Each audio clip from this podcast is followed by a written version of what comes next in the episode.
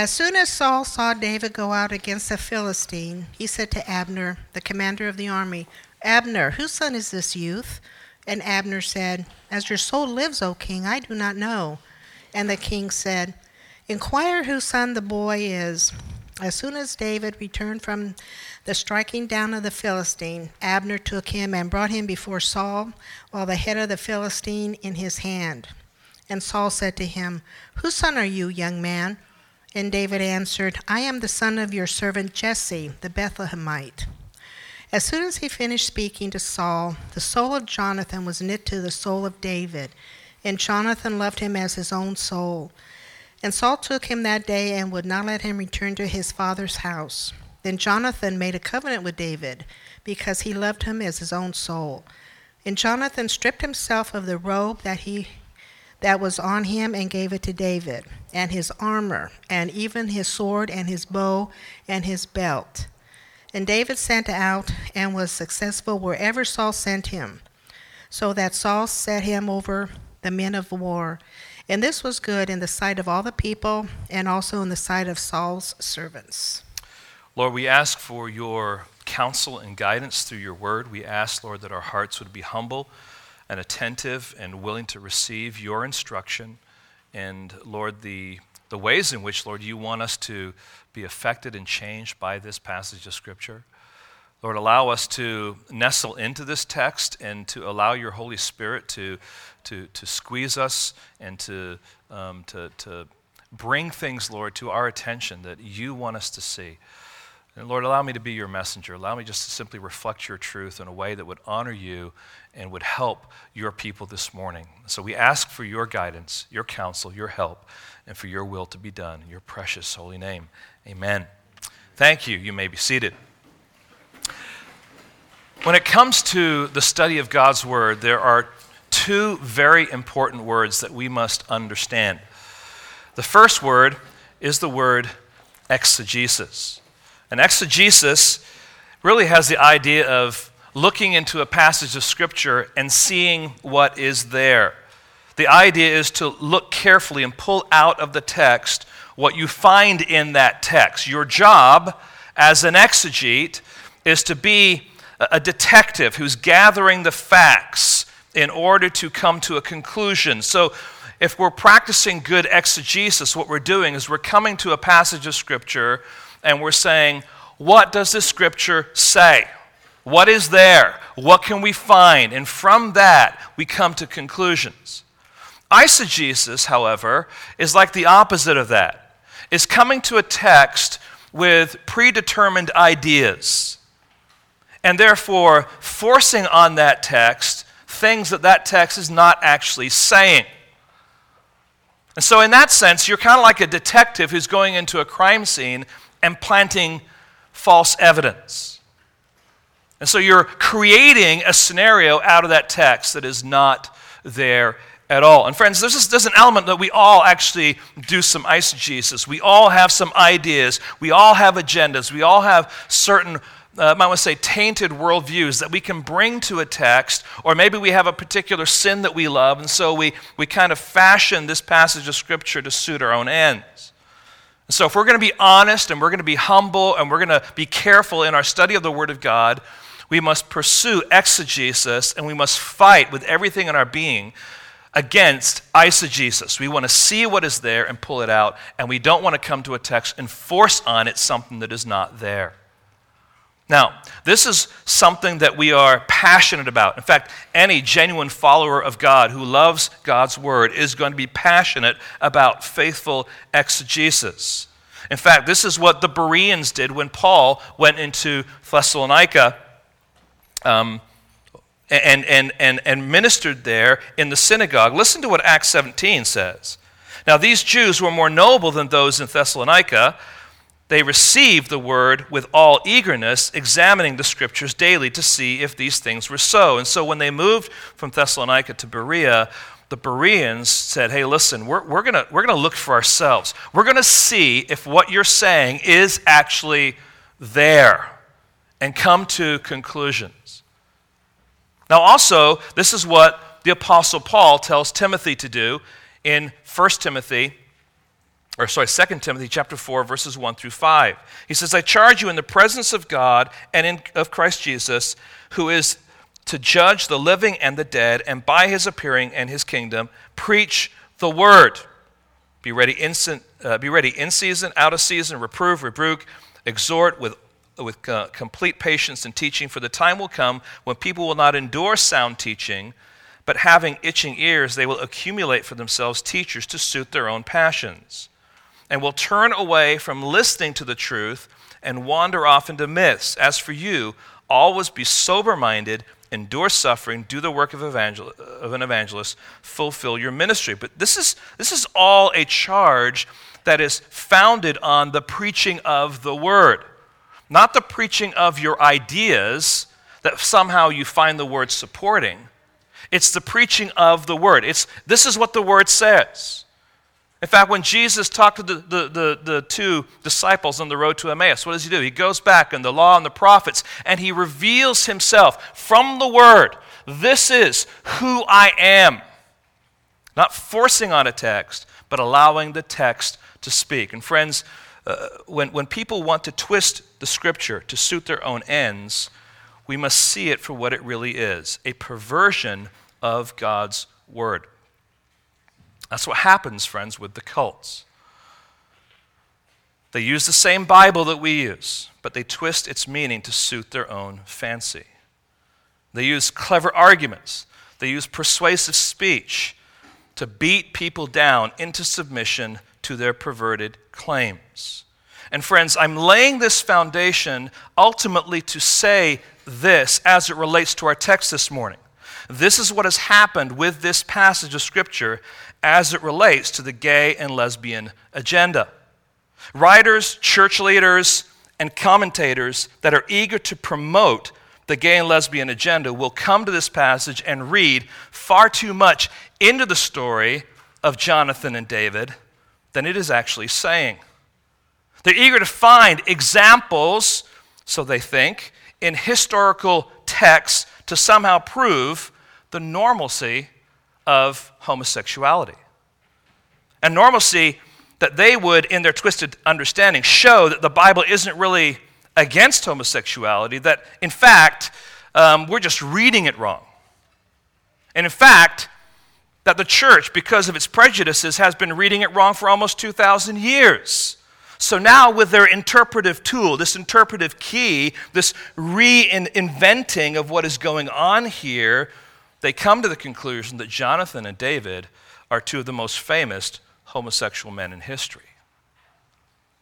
But, as is often the case with eisegesis, their conclusions undermine their own credibility and reveal their biases. That would be adding to the text what is not there, to suit their own gay and lesbian agenda. Now, if we were to jump into this text and read these words, and this is what was read earlier, the soul of Jonathan was knit to the soul of David, and Jonathan loved him as his own soul. You can backfill those words of knit and love with all sorts of homosexual expression. But if you were to do that, you'd be missing the tone and the purpose of the whole text. Let me show you why. Look, if you would, please, at 1 Samuel chapter 16 and verse 21. 1 Samuel 16 and verse 21, it says there, Saul loved whom? David. Saul loved David. That was when David was playing the lyre, as in the you call that thing, the harp, right? Then we find in chapter 18, verses 1 and 3, what we've already read in our text, that Jonathan loved David because they were of like-minded passion. Then we find in 1 Samuel 18, verse 16, that Israel and Judah loved David because he protected them. He was their hero. He was their deliverer. And then a little later on in chapter 18, verse 20, we have Michal, who's the daughter of Saul, David's future wife. She loved David. Now, if we're understanding interpretation correctly, you can't just walk into this expressions of love through this passage and say, well, this one is homosexual love, but this one is not. You got to be consistent with what is there.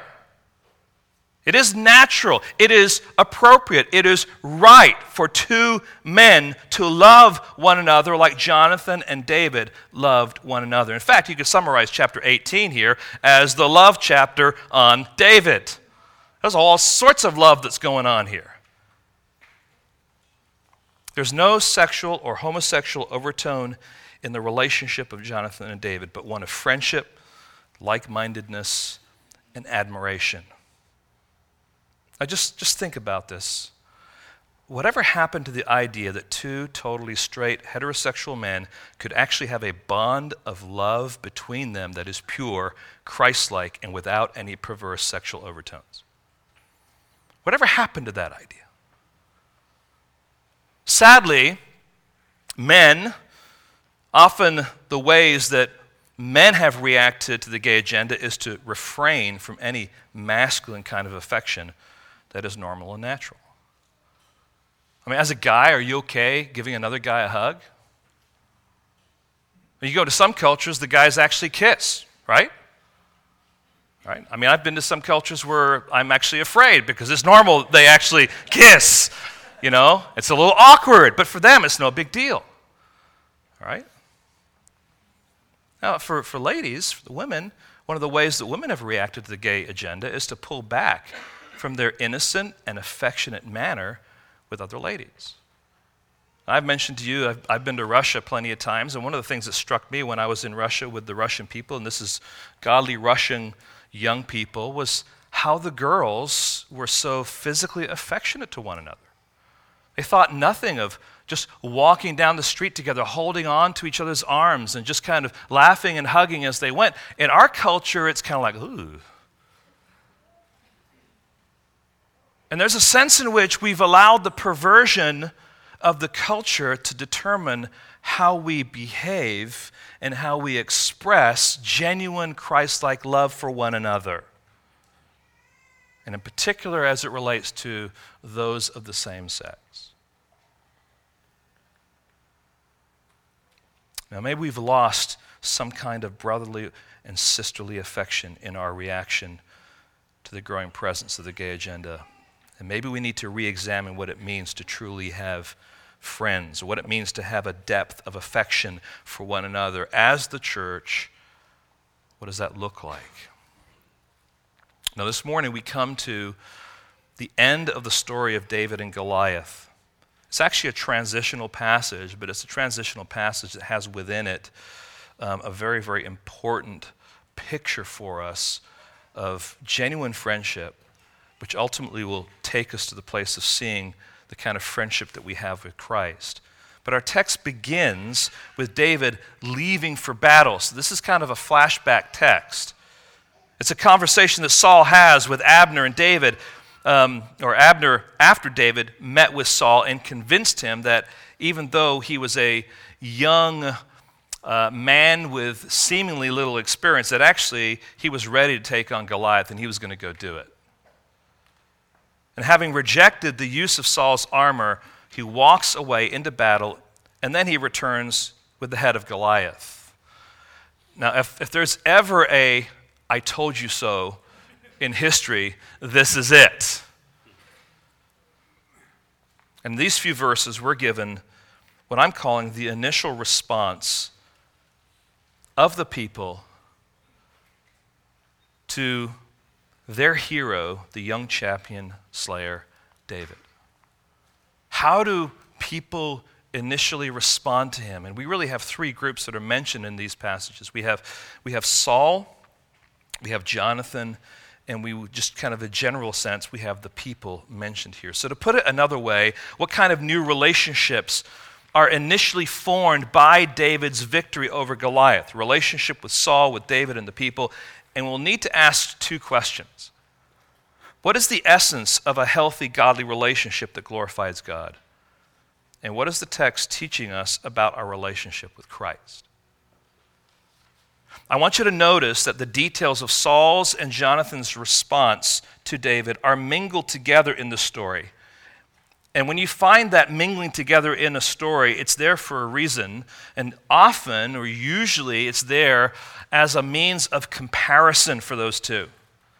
So although we're actually going to deal with one at a time, we're going to kind of pull from the text the different aspects of each of them, because there is a stark difference between how Saul responds to David and how Jonathan, Saul's son, the heir apparent, responds to David in this context. We have in these few verses then is a comparison between Saul and Jonathan, followed by a summary response from the people. So let's look first of all then at the response of Saul, the response of Saul. If we remember, in chapter 17, the rumors that were being spread around about what would happen to the man who killed Goliath, this is what the soldiers were saying. Number one, the king would enrich the man with great riches. Number two, he would give him his daughter in marriage.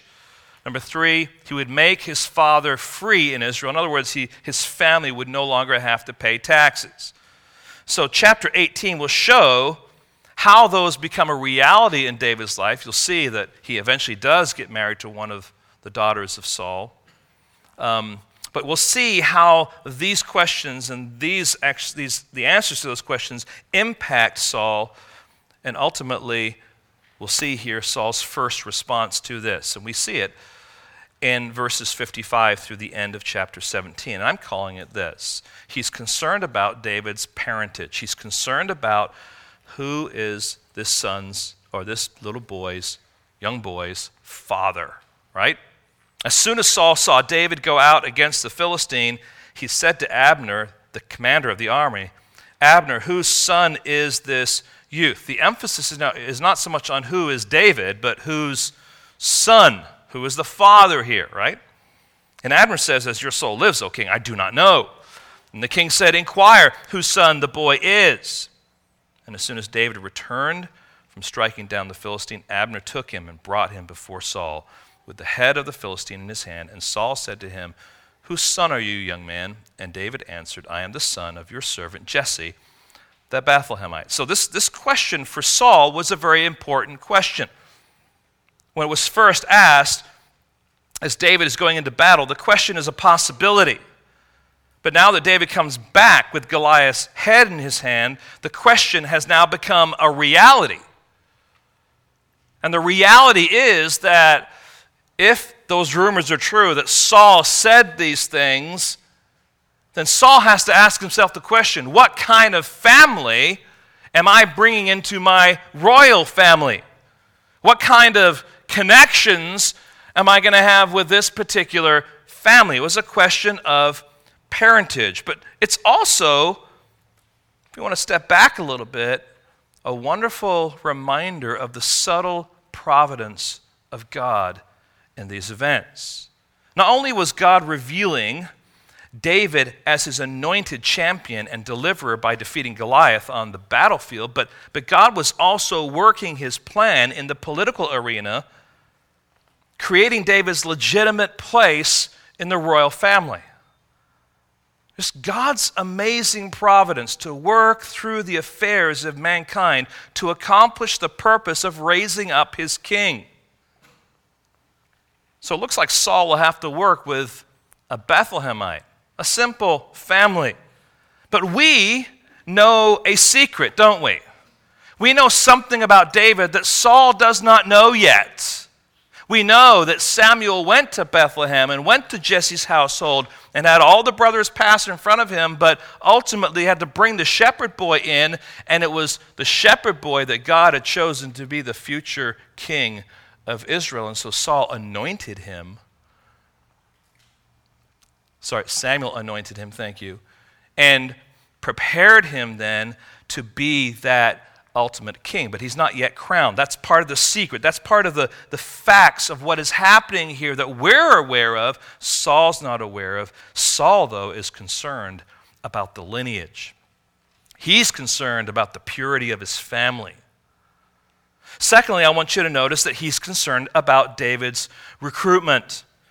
It says in verse 2, "And Saul took him that day and would not let him return to his father's house." Saul took him, or kept him, which of course was really par for the course. Turn back, if you would, to the summary statement of Saul's kingship that is recorded in 1 Samuel chapter 14, just a few pages back, and verse 47 through 52. I just want you to, in particular, to notice verse 52. This is the summary statement of Saul's kingship. There was hard fighting against the Philistines all the days of Saul, and when Saul saw any strong man or valiant man, he attached him to himself. So when I say this is par for the course, Saul sees a valiant young man, and he's saying to himself, I want him, I need him, right here with me. And then be reminded of how the servant of Saul describes David in chapter 16, verse 18. One of the young men answered, Behold, I have seen the son of Jesse, the Bethlehemite, who is skillful in playing, a man of valor, a man of war, prudent in speech, and a man of good presence, and the Lord is with him. And then we're reminded also of God's counsel to Israel in 1 Samuel 8 and verse 11 about their desire to have a king like the nations. He said, These will be the ways of the king who will reign over you. He will take your sons and appoint them to his chariots and to be his horsemen and not to run before his chariots, or and to run before his chariots. In other words, when Saul is taking David, when he's keeping him for himself, he's simply doing what God said a king would do. He's simply doing what Saul was recorded here in the summary passage, liked to do. And he is thinking about David more in terms of how it will benefit himself rather than how it's going to benefit others. So notice the silence from Saul regarding David's heroic behavior. David goes out. After 40 days of nothing, David goes out and kills the giant. Look in these chapters and tell me, where does Saul say, hey man, that was really good, thank you? Are there any words of appreciation? No. Is there any kind of words of thanks or accolades that are given? No. Everything just seems cold and calculated and rather selfish. It appears that Saul is thinking, here is a young man gifted at war, willing to stand in the face of danger. I need to keep him around for my own personal benefit. He can fight more battles for me. He can protect me once again. This is good for me. Now also notice that he's concerned about David's promotion. Verse 5, and David went out and was successful wherever Saul sent him, so that Saul sent him over the men of war. Saul had a useful soldier on his hands, and he was going to use him as much as he could. So he promoted David over the men of war and gave him conquest after conquest, and he was successful. Now, friends, as we see the relationship between David and Saul develop, we can see from Saul's perspective that it's all utilitarian. It's all about how will Saul benefit from the relationship. It's all about what can David do for Saul. Saul's relationship with David revealed in this passage is focused on David, or how David can benefit Saul. Will his family heritage benefit me? Do they have lands? Do they have crops? Do they have cattle? Do they have prestige? Do they have some kind of influence? Will his skill in battle benefit me? I've seen him fight, and I want that kind of soldier on my side. Or how can I use this man to benefit me and my kingdom? He can help me gain the kingdom that Samuel said I would lose, and he can fight against armies in my place so that I don't have to risk my life. Now, friends, there's something about what are often called fake friends. That's a picture, what we have here, of this kind of relationship that sometimes people pursue, but it's a fake relationship. They're looking to be friends with someone who is from an important family, who has money or who has influence. But in that scenario, all you're going to find is this person using you as a stepping stone to trample on so that they can get or achieve their own selfish desires. They're looking for people who have skills that they can manipulate to suit their own ends. In that scenario, it isn't your position, but your skills that they want to use for their own benefit. And they're willing to put up with you or put up with a lot so that they are benefiting from your talents. And your talents will help them achieve their goals. Or they're looking for people to fight the battles that they should be fighting. They're looking for people to shirk their responsibility of and put them on the other people. They don't care about the welfare of that individual. As long as they can do something for me, then that's all that really matters. Now, they don't come out and say that. Hey, would you be my friend? I want to use you. That's not usually how it works. But what we have here is we have kind of a, just kind of by descriptive form, but I think in consistency with the character of Saul here, we have this absence of what normal people, you might want to say, would do in this situation. I mean, all of Israel, we'll find out, is celebrating the fact that, you know, that David has been victorious here, but not Saul. Saul is calculating. Saul is thinking about himself. Now today, such friends are also known as frenemies, right? If you have a frenemy, if you don't have a frenemy, you soon will. How's that, right? They are people who pretend to be your friends, but in the end turn out to be just the opposite. They befriend you with the purpose of getting close to you so that they can ultimately destroy you. And we will see that reality unfold in Saul's relationship with David as the next few chapters are revealed to us. But friends, sadly, that is how some people even approach Christ, isn't it? What can Christ do for, what's the next word? Me.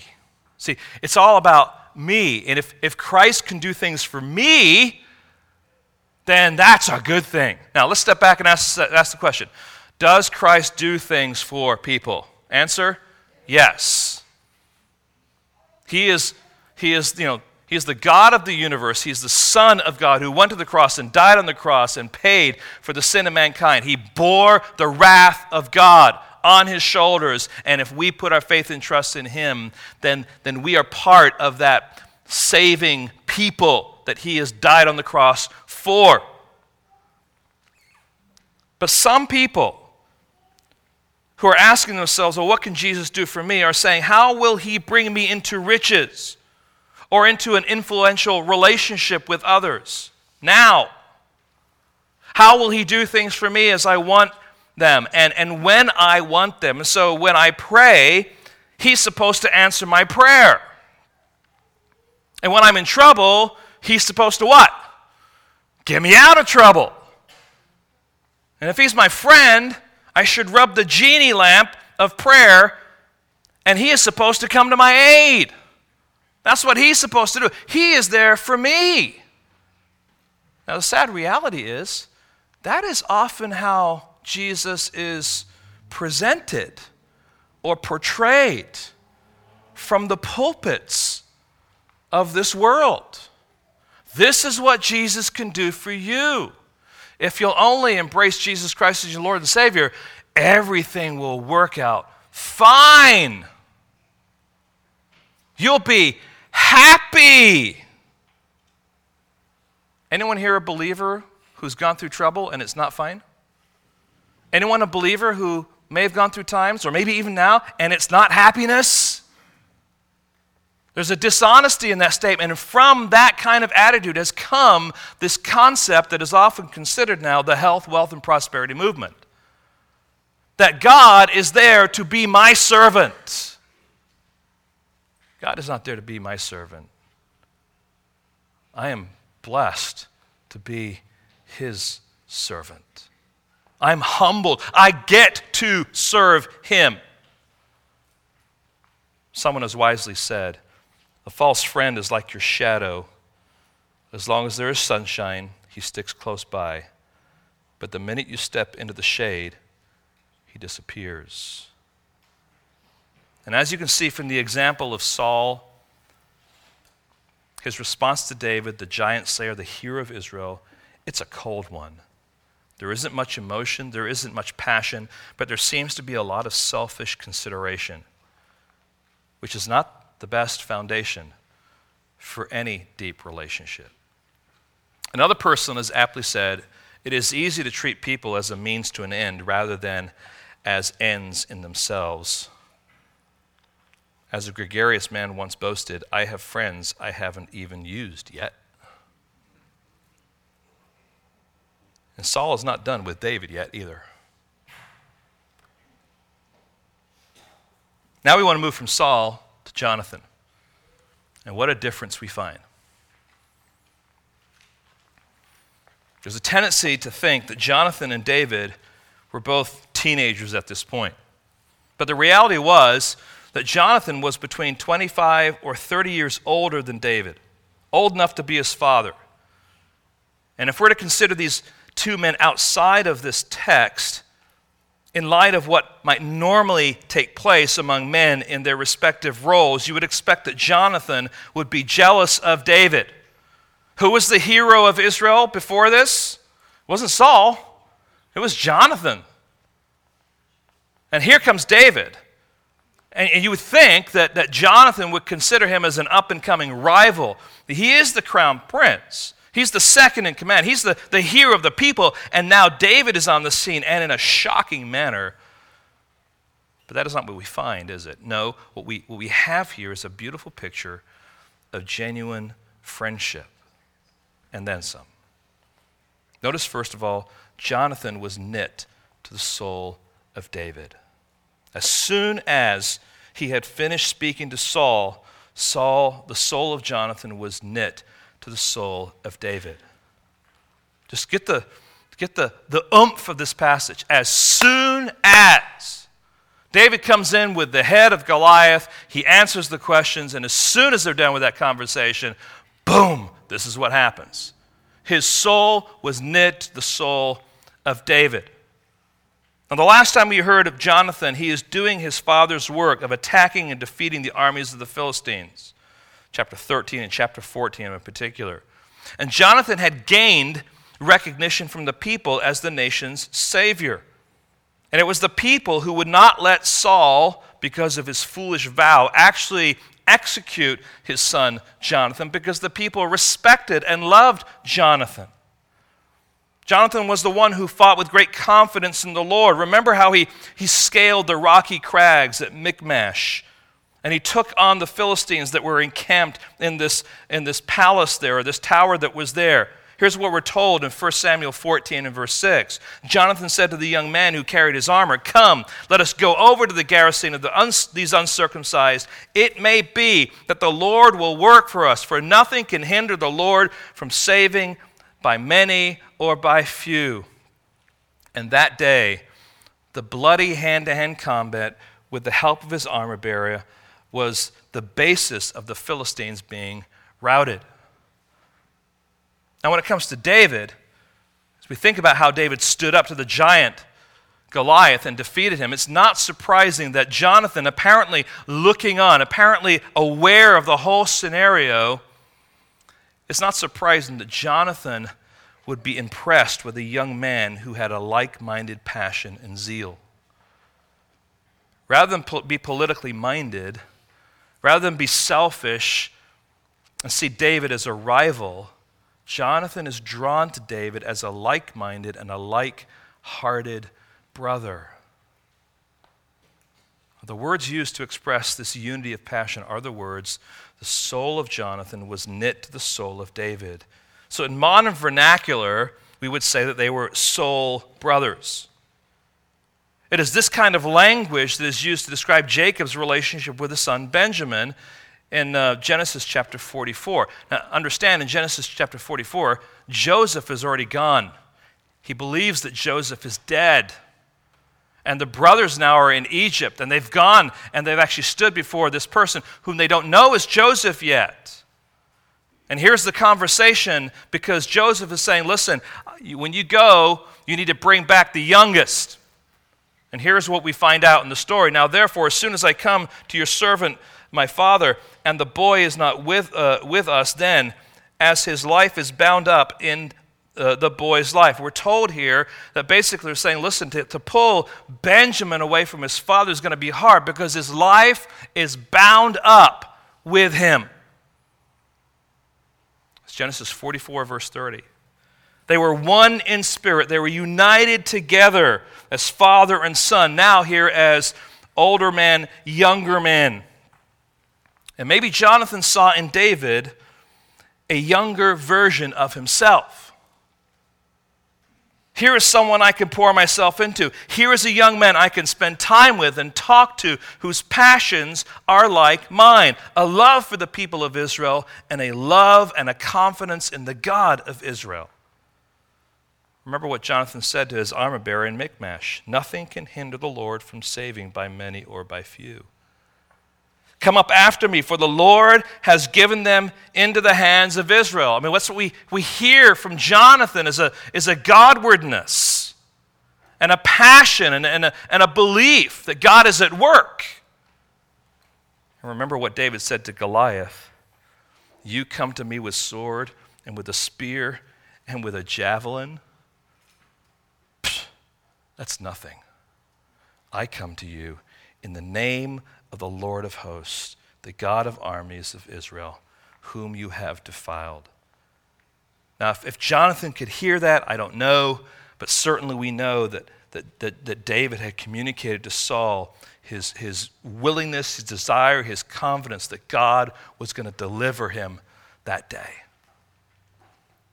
And friends, as we think about this particular aspect, they were knit together. We come to this conclusion. Being knit together with a passion for God is the foundation of any deep friendship or relationship.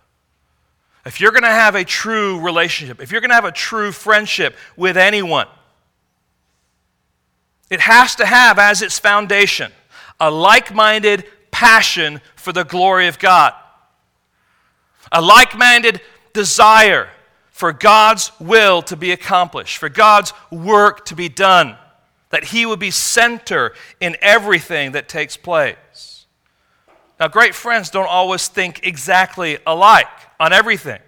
In fact, often it's the opposite, but they do share a same worldview and approach to life. True friends agree that God is the authority of their lives. They agree that seeking to know God is important day by day. They believe that heading in the same direction, pursuing God, is important. And true friends long for the same things. Again, the glory of God. They long to experience life with God at the center.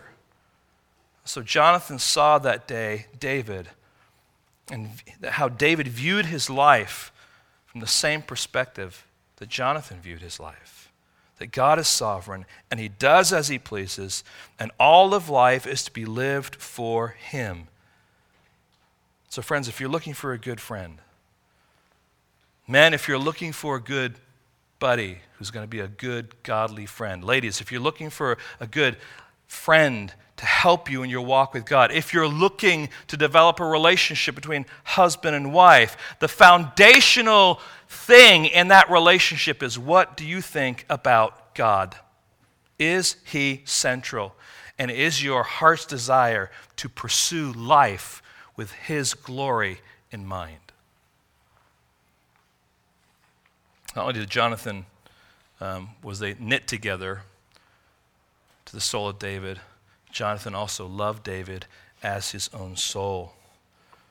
And Jonathan's love for David was a love of appreciation, admiration, as well as affection. We, in our Western way of thinking, tend only to see the emotional dimensions of the word love, but the Bible and the ancient Near Eastern world more generally use the term also in kind of political contexts. Just think with me in 1 Samuel chapter 16, verse 21. It says there, and David came to Saul and entered his service, and Saul loved him greatly, and he became his armor bearer. So in this passage, we're told that Saul loved David, but more out of appreciation for David, for what he was doing with his skills and abilities, because if you remember, he was tormented in his spirit, and David would play his lyre, and that would soothe him. And so he loved him. He appreciated what David was doing. We also find this word used in 1 Kings chapter 5 and verse 1. 1 Kings 5, we have more an aspect of admiration. It says, now Hiram, king of Tyre, sent his servants to Solomon when he heard that they had anointed him king in place of his father, for Hiram always loved David. Now those that have a gay and lesbian framework, what are they going to say? Oh, this was another homosexual relationship that they had, right? No, this is nonsense. This was an admiration. This was a love of admiration. You know the picture that comes to my mind when I thought about this kind of political admiration? You may agree, disagree, but I thought of Ronald Reagan and the Iron Lady, Margaret Thatcher. Two completely different worlds, but like-minded in passion, like-minded in philosophy, like-minded. And there's certainly a love of admiration. There's a love of appreciation. In our text, we also have intermingled with, I think, appreciation and affection, appreciation and admiration, we also have this love of affection going on here. Saul was knit to David with a love of appreciation. What David had done, he delivered Israel from the Philistines that day. It was also a love of admiration of David's gifts and his character and his tenacity. It was also affection because of the unity of this like-minded passion that he saw in David. And so Jonathan's love for David was immediate. Kent Hughes says it well. It didn't develop over a month or even a day, but in a flash. Jonathan just saw David and saw what he did. And his father got done talking to him, it was just like, boom, here is a man that I want to knit myself to. Here's a man that I love. And friends, I would say the application or the point here that is helpful for us to think through is this. True friendship is also based on a love that admires and appreciates another for who they are and how God has made them, and is also demonstrated by a warm affection. Admiration, appreciation, and affection all bound together. Think about that person who you might say is your best friend. Do you admire them? Do you appreciate them? And is that followed up by means of affection? And then we notice also that Jonathan covenanted with David. It says in verse 3, Jonathan made a covenant with David because he loved him as his own soul. We're not given all the details of this covenant that was initiated by Jonathan, but as the story unfolds, we will see how important this covenant is. Again, if you want to trace with me just in the next few chapters here, 1 Samuel chapter 18, verse 3, this covenant is called simply a covenant with David. In 1 Samuel chapter 20 and verse 8, David describes it as a covenant of the Lord. So this is not just something that was done between Jonathan and David. This has been done between Jonathan and David before the Lord. Okay? And then, a little later on, 1 Samuel 20, verse 16, Jonathan expands the initial covenant to include the house of David. So Jonathan is committing by covenant with David. And David is responding, reciprocating, and agreeing to that covenant. Now, a covenant is a binding agreement, a vow or a promise between two parties before the Lord. Literally, Jonathan cut a covenant. It was like a contract, but it was sealed with the blood of a covenant sacrifice. So it was more than just a handshake. There was a serious ceremony that Jonathan took David through, and by virtue of that ceremony saying, listen, I am covenanted to you. There's a bond here between us. And it meant that if Jonathan or David did not stand for one or the other, that the offender should be like the animal that was cut in the sacrifice. It's a serious statement of friendship that says we are united together. We are committed to one another. We are loyal. and we will stay loyal. And if we don't, if we violate it, then I should be like that sacrifice.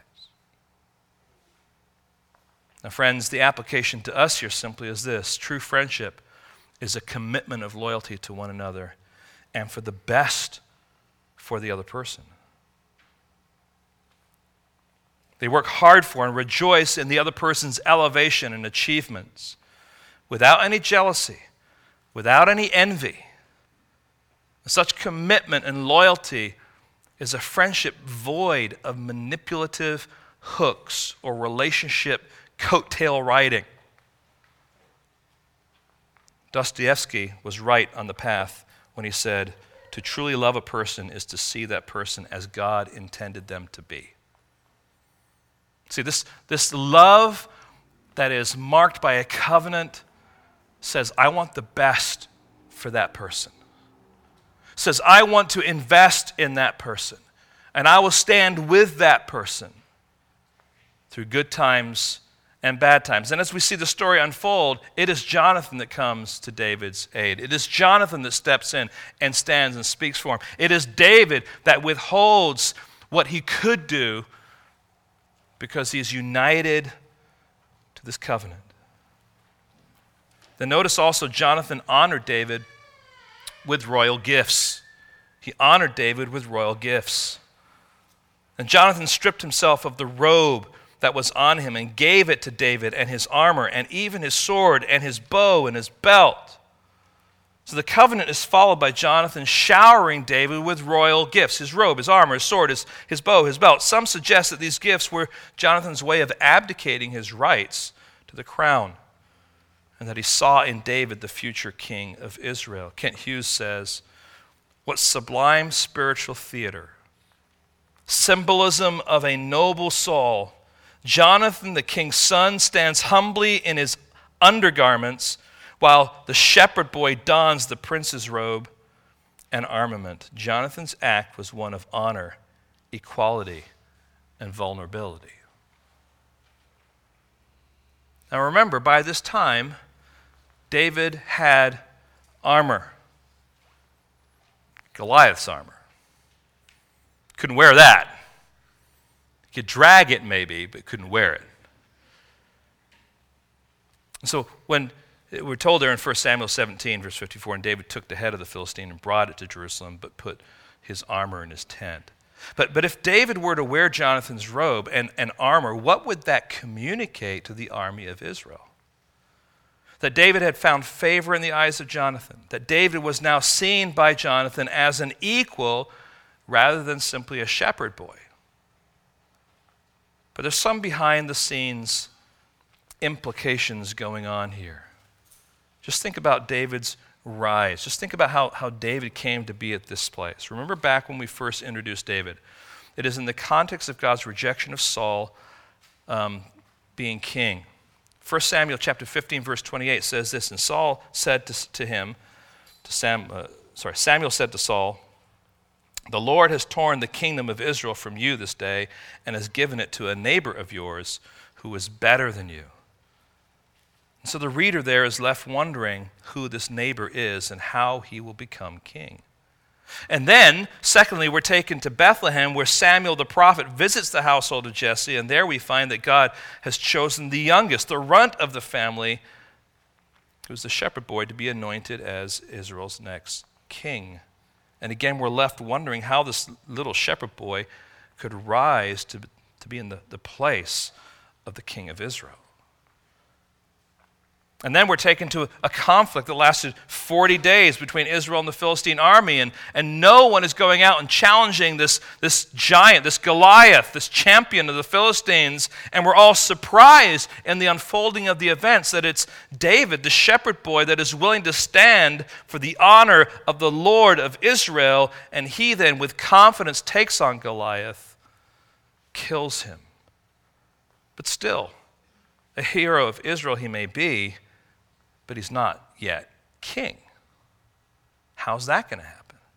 And then we're surprised to find out that it's the prince of Israel, the heir apparent, the next to be the king, that he is taking a liking to this victorious shepherd boy.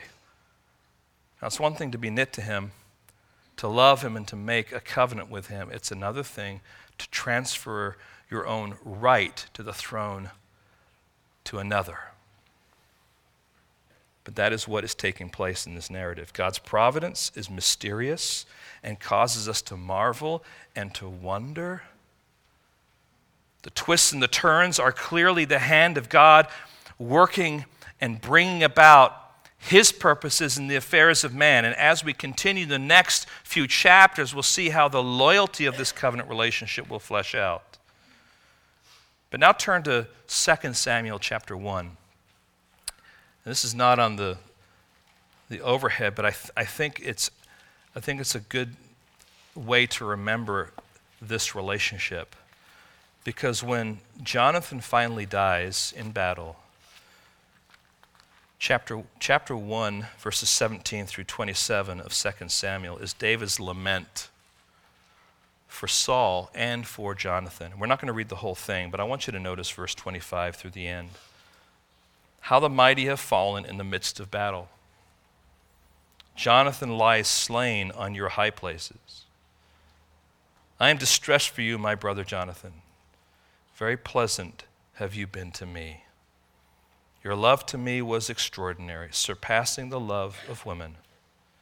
How the mighty have fallen, and the weapons of war perished. See, there's an expression of depth of relationship in those words. There was something unique and unusual and beautiful about this love and this friendship between Jonathan and David. Now, I want to bring a summary to this on a horizontal level and say, what does this mean for us? And I'm going to think about it in the context of church, of the church, and what God is calling us to be as a church. So we want to summarize these nuggets of friendship that we see in Jonathan and David and what they mean for us as a church family. So first of all, I want to say this: mutual passions. As a church, we recognize that if we come together under the banner of the glory of God, under the banner of Jesus Christ, the Son of God, dying on the cross for our sins, we are united in those mutual passions. We don't just put together, I might want to say, a doctrinal statement just to put together a doctrinal statement. We align together by saying, we believe these things to be true. And what unites us together, what knits us together, what covenants us together is the wonderful reality that we have mutual passion, this desire to glorify God in all things. Therefore, we love the gospel of Jesus Christ, not a weak gospel, but a robust gospel that is willing to talk about the good bits as well as the tough bits. We love the Word of God, and we want to keep that central. We want to keep making sure that that is what is being proclaimed and taught, not just from here, but also in the context of small groups, as well as youth and our children's ministry. We love to be taught. We love to be instructed in God's Word, and we're eager to study that. We long to be guided by God and to do His will and to live for Him. Those are all part of the passion that we ought to have as brothers and sisters in Christ, friends together of the one who is the greatest friend of all. Mutual passion. Secondly, mutual love. We're to admire and appreciate the unique giftedness of each individual and express that love with a deep, God-centered affection. I mean, just in this room, we are all so different, are we not? And we're going to celebrate a potluck.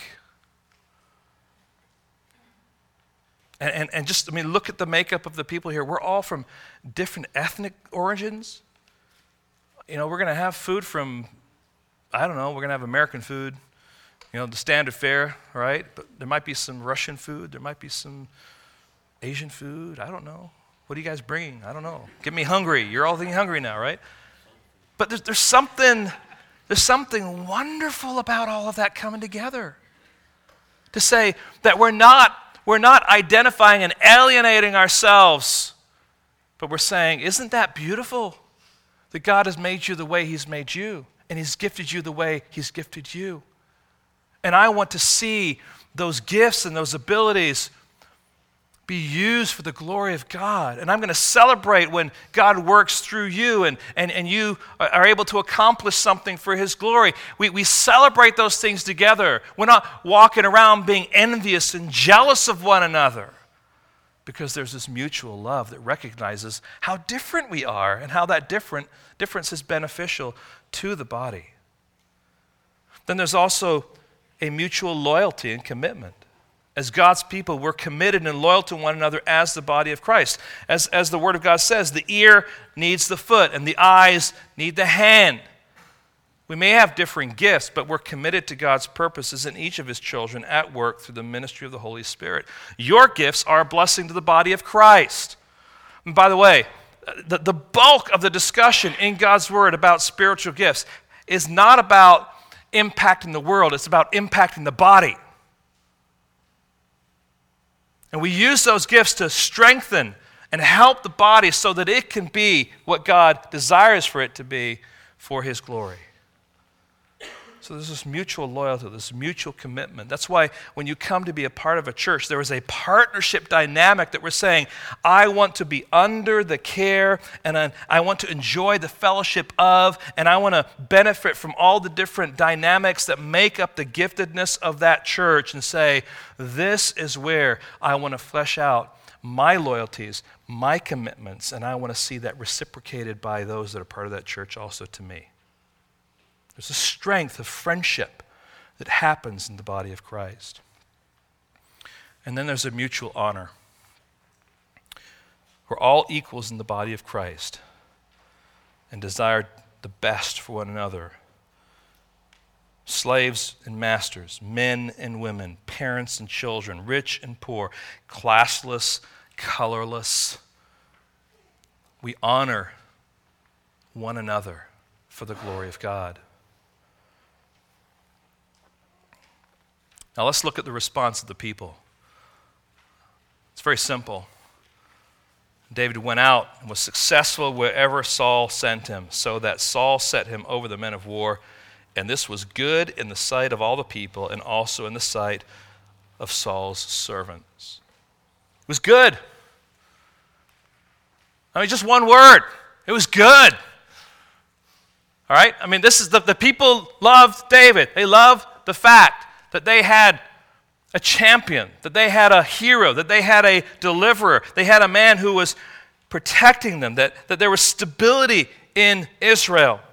I do think it's interesting that it says all the people, then secondly it says the servants of Saul. You have the general population, but you also have, I would say, the royal court.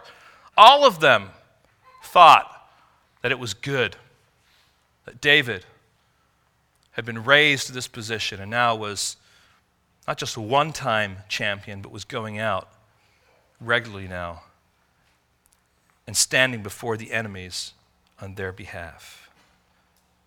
And it would seem that although Saul had promoted David, that it was Jonathan that really had elevated David. Big difference there. He had encouraged him, he had endorsed him, and he was loyal to him. Now, friends, I want to bring our thoughts now to a close.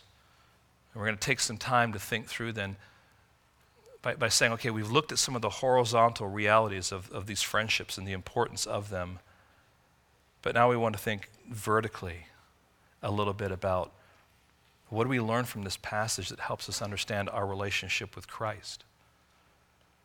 So I want you to think along those lines, and I want to encourage you to turn your Bibles to John chapter 15. John chapter 15.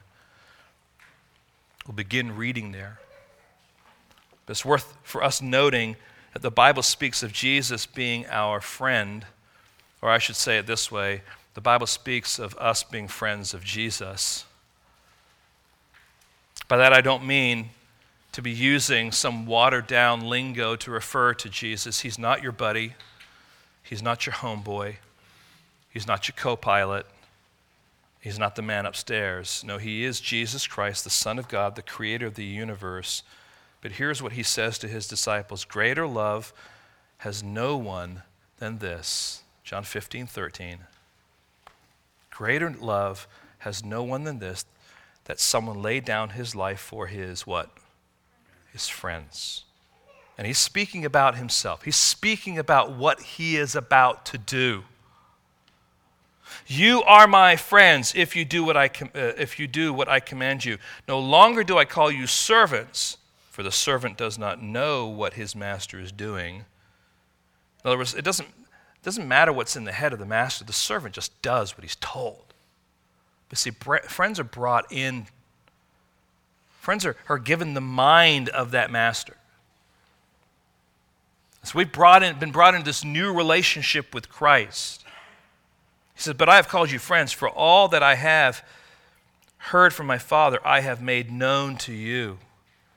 So this friendship is saying, listen, I want to talk to you, and I have been talking to you. I've been making known what the Father has been revealing. I am drawing you in to this circle that's called friend. I'm not just saying go do. That's what a tyrant does. I'm saying come learn. Come see, come understand. It's a completely new kind of relationship. So Jesus calls his disciples friends, and by extension, he calls us friends now too. Now, our friendship with Christ is bound to be different than Jonathan's friendship with David, because David is just a man. He was a great man, but he was a flawed man. Jonathan was able to have an equal relationship with him, but Christ is perfect. He's fully God and fully man. Because he's fully God, we cannot relate to him as equals. But because he is fully man, we can have a relationship of real friendship with him. He came to this earth and he dwelt among us. He rubbed shoulders with the things that we rub shoulders with. He understands how we are created and how we're made and the things that we struggle with. And he counsels and guides us. As the elders were reading just about the Holy Spirit, that Jesus was the first paraclete. He was the first one to come alongside. He was the first one to walk with us, you might want to say. And he says, when I leave, I'm leaving you another paraclete, which is the Holy Spirit. So we have been blessed to be in this relationship where Jesus calls us friends. And so as his friends, let's just take these principles and let's just kind of flesh them out and see what it tells us a little bit about our relationship with Christ. As his friends, number one, we are knit or united together with Christ. Now, friends, that is what Ephesians chapter 1 through chapter 3 is all about. We are in Christ. We have been chosen before the foundation of the world in Christ.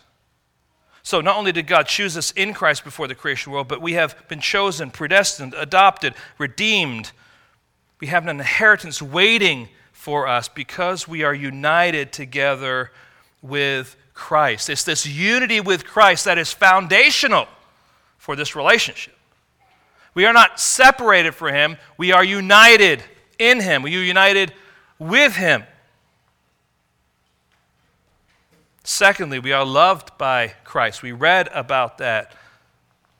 But let's think about Romans chapter 5, verse 8. Jesus loved us in our weakness, sin, and shame. He sees us as we really are, and he still loves us. In Romans 5:8, it says this, but God shows his love for us in that while we were still sinners, Christ died for us. So in going to the cross, Jesus demonstrates his love for us by serving us in death and in bearing the weight of the Father's wrath on his shoulders. In turn, he loves us. He calls us then to serve one another with the same kind of love. See, we're loved by him. We are knit, we're united together with him.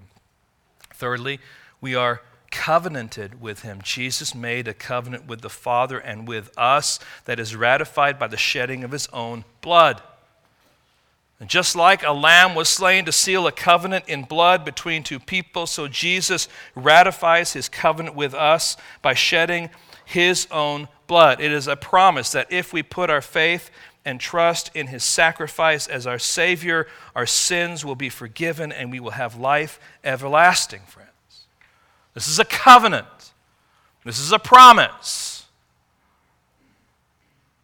And it's a demonstration of his commitment in relationship to those whom he has chosen for himself.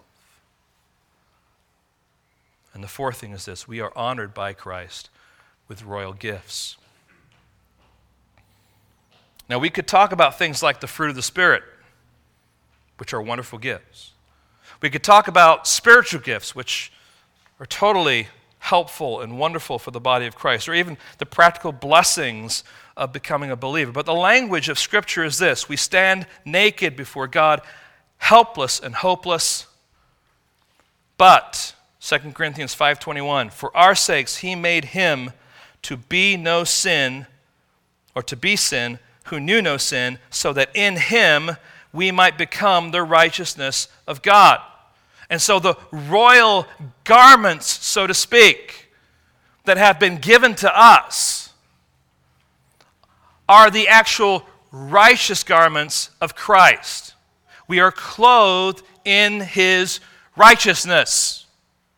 Just like Jonathan took off his royal clothes and he put them on David, so Jesus takes off his righteous garment and covers us with his righteousness.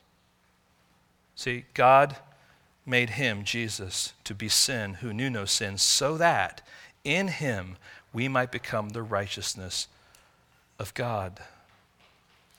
Matthew Henry tells us, our Lord Jesus has thus shown his love to us, that he stripped to clothe us, emptied himself to enrich us. Nay, he did more than Jonathan. He clothed himself with our rags, whereas Jonathan did not put on David's.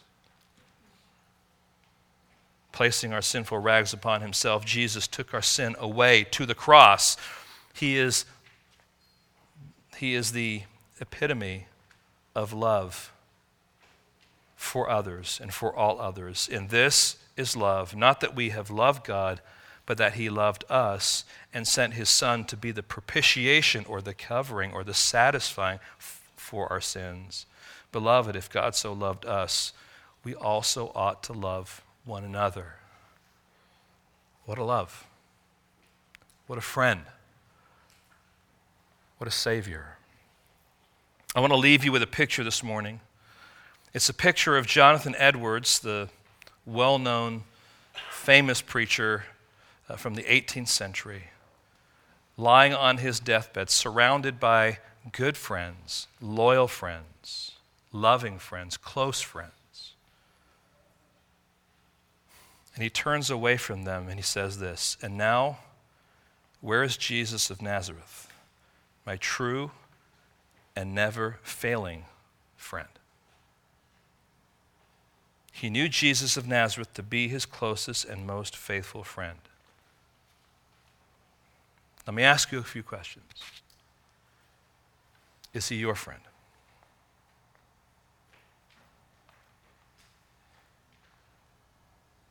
Are you his friend? What in your life demonstrates that to be true?